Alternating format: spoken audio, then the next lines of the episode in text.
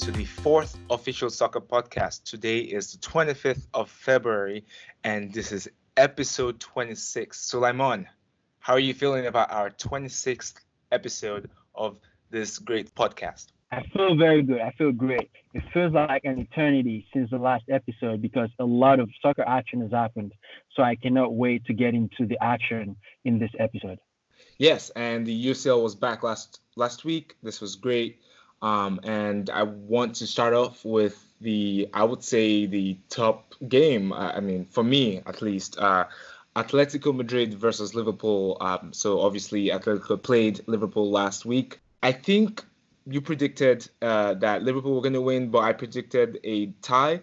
But I will tell you this, I was shocked that Atletico was even able to score a goal. And did this even surprise you? Did this shock come as a shock to you? It definitely shocked me, given that I had predicted that Liverpool was going to win. So I had to just temper my expectations and watch the rest of the game. I have to commend Atletico in the way they defended and played a very compact style. It was shocking also that Liverpool couldn't find a way, which is something that we've known them to be able to break defenses with that tenacity over the course of the Premier League, but they couldn't find a way, and it was just hard to watch them struggle. Yeah, it was very hard, and one person that found it hard to play them was Klopp, obviously, and he complained about the tactics. And we had a similar complaint in the Europa League game between Getafe and Ajax. Is this something that you think that Spanish teams are known for, playing this ugly game where they basically sit behind and just, try to go on the counter? Like, is this something, why are people complaining about this? I'm really confused. It's definitely not what Spanish football is known for. Like, parking the bus is the antithesis of what Spanish football is all about. So I think this is just in the case of Atletico, they play that style, but for Getafe, I think it's just Ajax is free-flowing, and you just want to implement a strategy that nullifies Ajax. So, but I am tired of coaches complaining when they lose, and I would rather not give this complaint any airtime. Well, let's move on to Atalanta versus Valencia. Surprising, shocking win. The highest number of goals scored so far in this knockout round. Atalanta scored 4 goals against Valencia. Obviously, Atalanta was playing at home, but oh my gosh, did this really made me go crazy. I couldn't believe the scoreline. I was expecting maybe a 2-2 draw or something, but when I saw the scoreline at 4-0, I was like, this is crazy. How did you feel about this? Boy, I'm going to change the topic real quick. Do you have the lottery numbers for tomorrow morning? Because I feel like you're really good when it comes to these predictions. You predicted Granada at the beginning of the season, been very good. And also the same with Atalanta. And I feel like you were right on point. I was so happy. I feel like this team, like you said, they can have a very deep run in this competition. And it's looking clearly like it. Yes, and they actually, again, I've said this before, they kind of play like the way Liverpool plays right now because they very much use their wing-backs, Hatabar and Gosens. And those two are actually like Arnold Alexander and Robertson in such a way that they are, when they're defending, they're backward, they come back, except for Arnold doesn't really come back. But when they're attacking, they cross the ball to each other, they're able to make the runs into the spaces and play beyond the strikers, and it's just crazy how it's like similar to Liverpool's style of play. And I assume that Atalanta will qualify for this, but if somehow they qualify and Liverpool qualifies, and I would love to see both those teams play because I think they play somewhat similar football. I would consider Liverpool a heavyweight in that situation, but before we can even talk about that scenario, they have to get past Atletico. That is very true. And let's continue and talk about today's Champions League games. Bayern Munich played Chelsea. Very shocking results here. Did not believe that Bayern could run away with 3 goals away from home. Is this something that you expected from Chelsea? I expected that over the course of 2 legs that Bayern will prevail, and this is because Chelsea as a team is a young team. Bayern's experienced, and they are waxing stronger in chemistry as the season has progressed. So I wasn't completely surprised, but I also felt like maybe a 1-0 scoreline would have been more fitting to what I was expecting. You're very correct. And I, before we even move on from this topic, a lot of our listeners may not be watching the Bundesliga this season, but they may have not noticed that Alaba currently plays as a center back in Bayern Munich, and which means that the left back position is open. And this brings my topic for this game is Alphonso Davies. This is a player that's very underrated, and we don't realize how great of a left back this is. And this is actually a problem that Bayern may have when Sewell comes back to Bayern. But come on, did you saw the goal today? You saw the assist that Alphonso Davies gave Lewandowski. I mean, how do you rate this kid? Definitely a big-time player, and I want to make a quick plug for the MLS that this kid came out of the MLS, so he's definitely doing America proud in Europe. But definitely that run out there, and he made the defender that was coming in, trying to tackle him, look stupid, because I was like, why would you go in when you know this kid is that fast? So definitely top-time play. And moving on to Italy, Napoli played Barcelona, and this ended up a tie. And obviously, I'm not shocked. Again, two teams that play kind of similar football, and I'm surprised Napoli was able to hold them. But we'll see what happens in the return leg. Quick question for you on this one: are you confident that Barcelona can prevail after it's said and done? Oh yes, I mean this is Nou Camp. Nou Camp is like a kryptonite for a lot of teams. It's hard to beat Barcelona at home. If it was the reverse, maybe if they did a 1-1 at Nou Camp and then they're going to Napoli for the second leg, then I would say, okay, yes, I believe Barcelona is going to win. It's going to lose this, but it's hard to beat Barcelona, and unless they have major injuries to Messi, for example, then I don't see how Napoli is going to win this game in the return leg. We definitely will wait and see how that pans out in the return leg. And with that, let's move on and talk about the English Premier League. The usual suspects, Liverpool played West Ham, and it was a 3-2 hotly contested affair.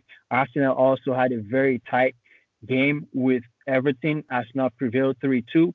Chelsea, Frank Lampard managed to squeeze past Jose Mourinho's team in 2-1. And also Leicester City lost narrowly to Manchester City 0-1. Manchester United, on this hand, beat Watford 3-0. But my game of the week, Rory, is the Liverpool-West Ham game. Liverpool coming from behind twice to tie the game and ultimately prevail. What are your reactions about this game? Very frustrating that I thought West Ham was actually going to be the first team to beat them in the EPL. But again, I keep saying this, like Liverpool keeps winning by the skin of the teeth.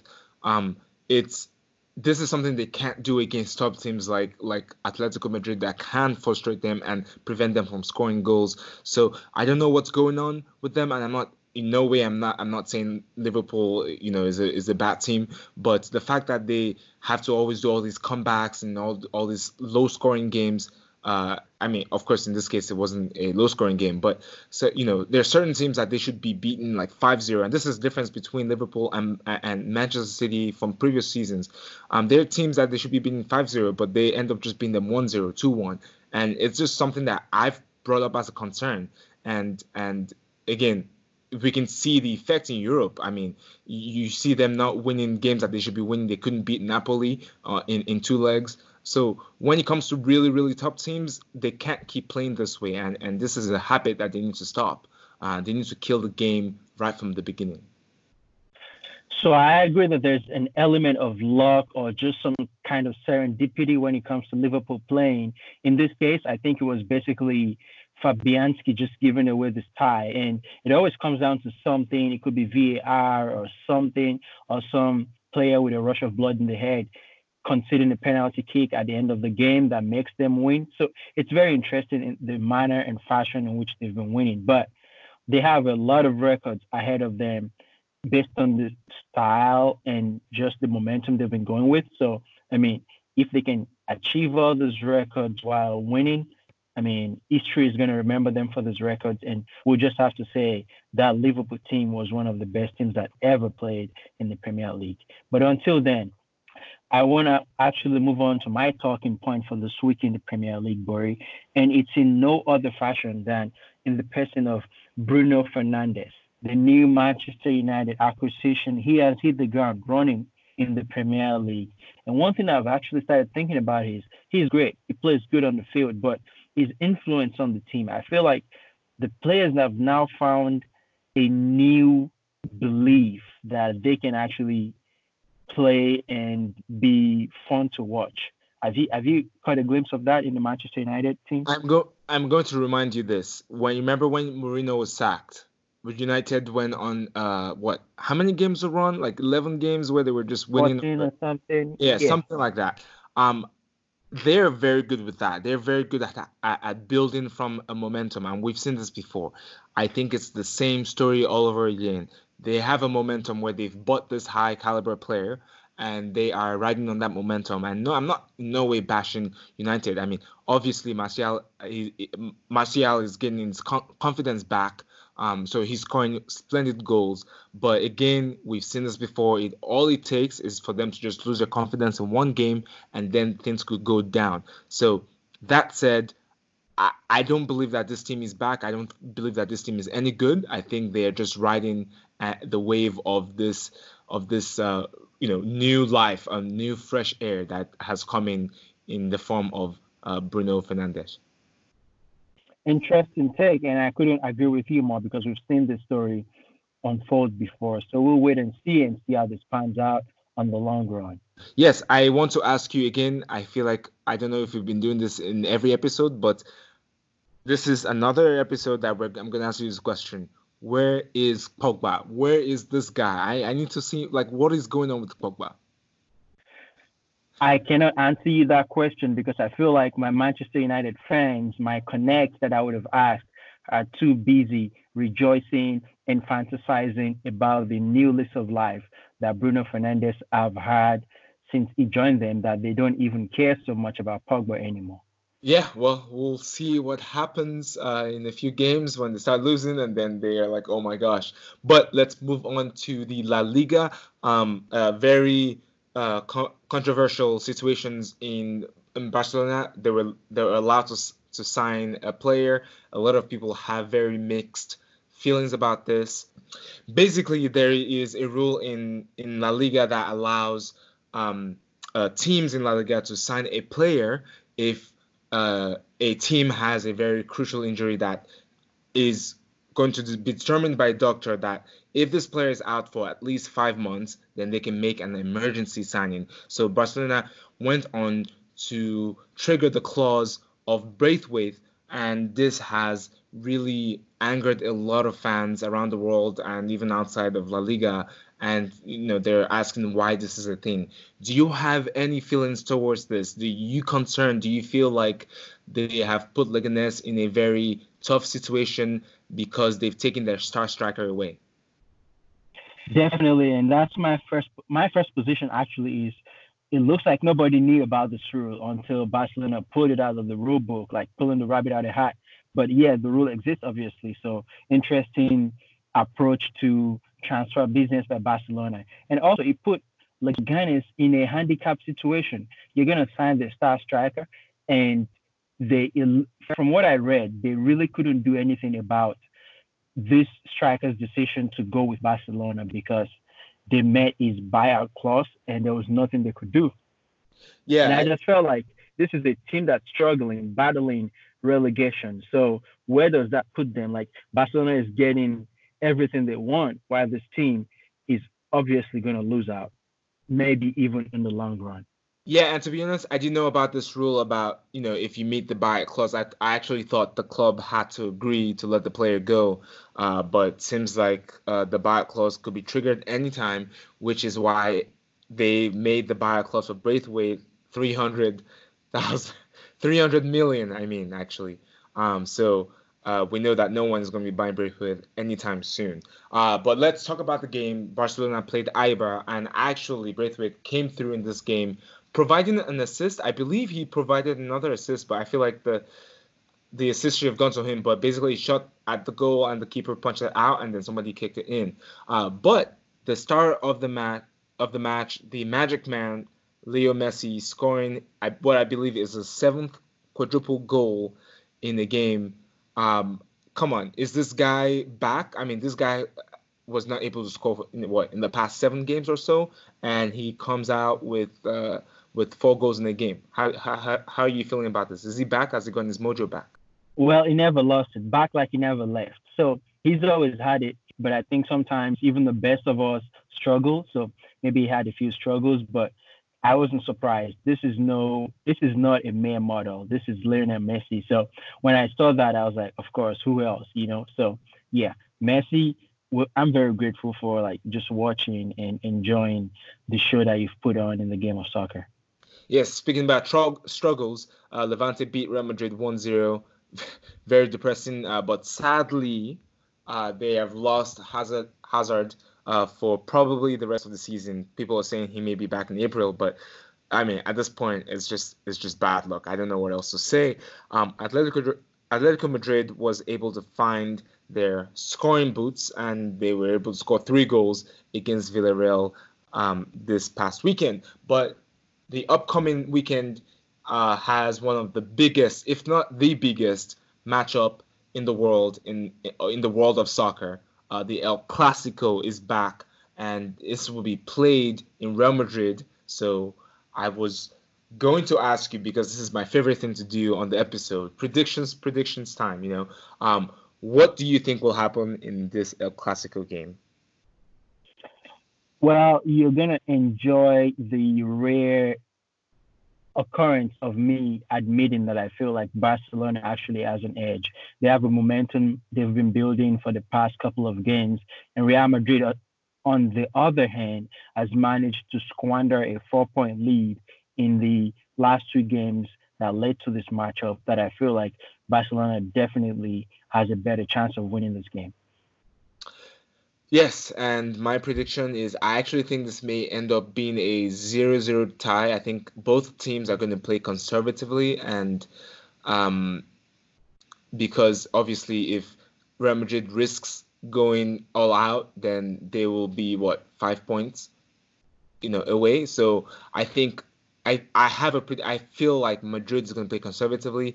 I think Barcelona is going to tried to take the game to them, but I think Piqué was injured today. I don't know if he's going to be back by the weekend. So Barcelona is going to also be probably trying to play conservatively. So I think this may be a very boring El Clásico, and I'm actually, to be honest, I'm not really excited about it. But let's move on to a league that has been plagued by the coronavirus. The Serie A had about 5 or 4 games canceled, sadly. But let's talk about the games that did happen. Juventus was able to beat Spal 2-1. But again, I'm bringing this up because Spal is the bottom team, but still, Spal was still able to score against Juventus, albeit it was a penalty. But do you think this could be the downfall of Juventus this season, especially in the Champions League, because it looks like their defense is not up to par compared to previous seasons? Definitely, I believe defense struggles has plagued Juventus. The introduction of the leak in the team, and also the absence of Chiellini, who is now back. So they've struggled, but I don't think, for me, I think it's more about team chemistry that this team doesn't have. Sarri ball's obviously not on display. So I think they will struggle, and an all-round lack of team chemistry. Yes, and one team that you hate me to talk about is Lazio. Lazio again won this weekend 3-2. It was kind of like a scare because they considered the second goal later in the game, and they felt like they were gonna Genoa was gonna score one more, but Immobile scoring again, and Lazio still keeping that 1 point space between them and Juventus. Are you still counting them out as a possible winner? I am not counting them out, and I'm glad that they're in the race because we need competition in the Serie A. This is nothing we haven't seen in the last few seasons. So I'm happy that they're in the race. I just think that in the pecking order, they come third just because of the strength of the other team they're playing against, they're competing against. But it's a welcome competition, and I'm happy that they are in the race. I also want to see new faces in the Champions League as well. And with that, I'm going to move on and talk about the Bundesliga, Bori. This was an interesting weekend or game week of some sort. First, in the fact that Bayern Munich, actually, this was a prelude to what they did against Chelsea. Gnabry scored and also Lewandowski scored. So similar sights that we saw today when they played Chelsea. But Neuer had an interesting miss when he came out to clear the ball, and Dennis Bernie just got past him and just dribbled past the entire Bayern Munich defense. I thought that was an interesting goal that he scored against Bayern Munich. But Gladbach tied 1-1. They had an opportunity to win this game, but instead they couldn't convert a penalty. And it's none other than Alisson Plyer, who I feel like has been their best player this season, but he couldn't convert. Dortmund, though, beat Werder Bremen 2-0, and Erling Haaland now has 9 goals in 6 games. Surprising how much of a goal scorer this young man is. But the most interesting game for me this weekend, my game of the week in the Bulli, was Leipzig trashing Schalke 5-0. And this was it was all spread out. You have Werner and Sabitzer and everybody scoring. But the guy I want to talk about, who I think, when you consider soccer as like a network of players, I consider Christopher Nkunku to be the articulation point for RB Leipzig. He assisted 4 goals in this rout of Schalke 04. He didn't score any, but the manner in which he dictated the game, I thought, was very important for Leipzig in this game and also going forward.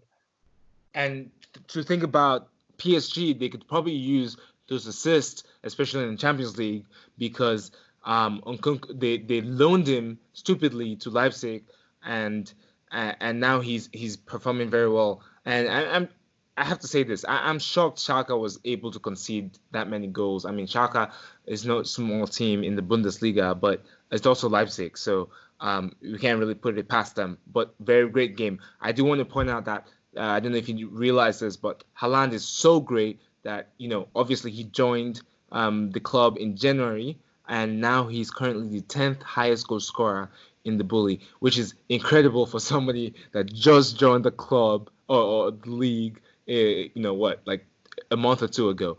It's just incredible. And I got to say, for Gladbach, this is one of those games where they just ran out of luck. And I can't believe that they were able to tie with Hoffenheim. But bringing it back home to Bayern Munich, Bayern got lucky in that game, in my opinion, and they really should have just tied that game, honestly.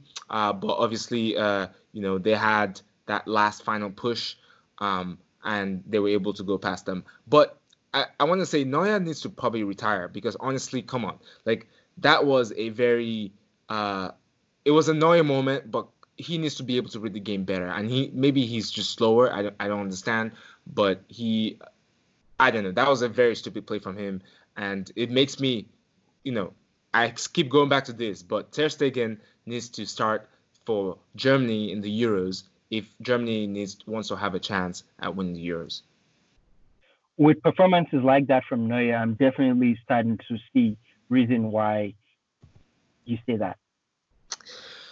Yes, and let's move on to the Ligue 1. PSG played Bordeaux, and I really just wanted to talk about this game, not because we love the Ligue 1. I mean, a lot of our listeners probably don't love the Ligue 1 because they probably think it's a Farmers League, but I want to understand how PSG has conceded 9 goals in their last 3 games. 9 goals in the last 3 games, and this is supposedly the best team in Ligue 1. And this is obviously also across Europe. They conceded, I think, 2 goals in the Champions League.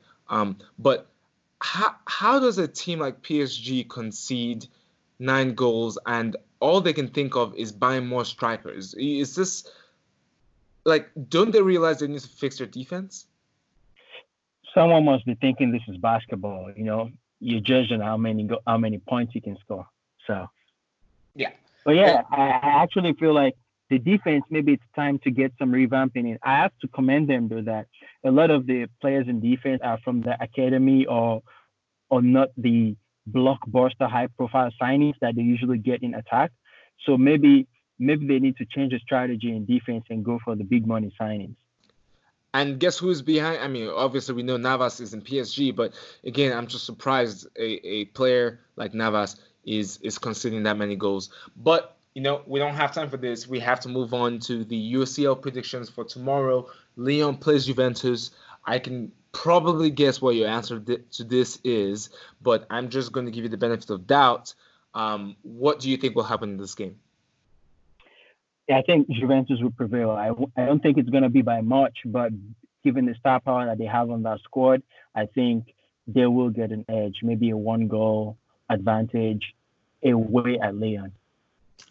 Interesting. What are your thoughts? And, well, I think it's going to be maybe a 1-1 or a 0-0 game. Lyon's probably going to go all out in this game, like all attack. But, I mean, obviously, I don't trust Lyon. Anything could happen. But to be honest, Juventus has not been good this season, and they lose to small teams. And I would not put this team past them. Or I won't put this team as a team that they would just ride over easily. So that's why I think it's maybe going to be like a 2-2 or 1-1 a game. Or it could end up also goalless. But I think it's going to be a draw, and then Juventus will finish the game off in Turin. But let's move on to the next game, Real Madrid versus Man City. This is I think it's probably one of the high-profile games in this knockout round. What are your thoughts? Well, I echo your sentiments completely. This is the game that defines Pep Guardiola's legacy out Hazard at Manchester City. Hopefully he gets a chance to prove that. He's a coach that every single one of the Manchester City supporters think he is. And I think Manchester City has this. I think they have it tomorrow. I think they have it in the next leg. Otherwise, the Pep Guardiola legacy at Manchester City might be a very not as heralded as we've experienced in the past few years. Yes, I believe this game, I don't know. I think Real Madrid has the experience, and this is where they will be able to trample over Man City. I can't tell you a scoreline right now, but I think Real Madrid will have the edge over Man City. I call Manchester City 2-1. Wow. Can't wait. I can't wait for the follow-up episode of the podcast. Definitely. And Bory, do you have a random fact segment for us this episode? You know, I always have a random fact, and this one is very, very, very random, so I have to warn you and apologize in advance. But, when we think about this player, Martial, we call him Martial. That's not his name. His name is Martial. And I get, I guess a lot of commentators, especially English commentators, say Martial. And I understand in the English language, T-I-A-L is Shial. So I really understand from their perspective, but they need to get this pronunciation right. His name is Martial, not Martial. So if you've been saying it wrong, fix it now. That's it. That's my random fact. I have definitely been saying it wrong, but I want to say I think you have some kind of interest in linguistics, and it might be a very good idea for you to pursue this further in any capacity that you can. But definitely Martial going forward. Of course, yeah. I'm going to stick with soccer. Linguistic is not my it's not my forte. Interesting. Well, our listeners, that's all we have for this episode. We encourage you again to always check us out on Apple Podcasts, Spotify, and Google Podcasts, Fourth Official Soccer Podcast, and also on Twitter at Fourth Official SP. Take it away, Bory. Thank you so much for listening, and we can't wait to come back next week and tell you all about the games.